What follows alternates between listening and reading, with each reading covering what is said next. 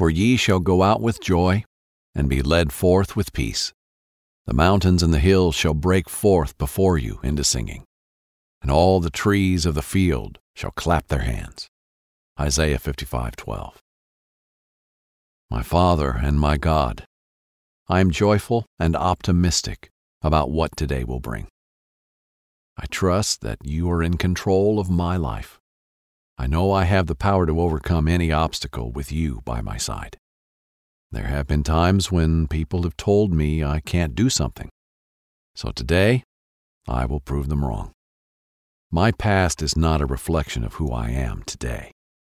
You have extraordinary plans for my life, and no one can stop me from moving forward.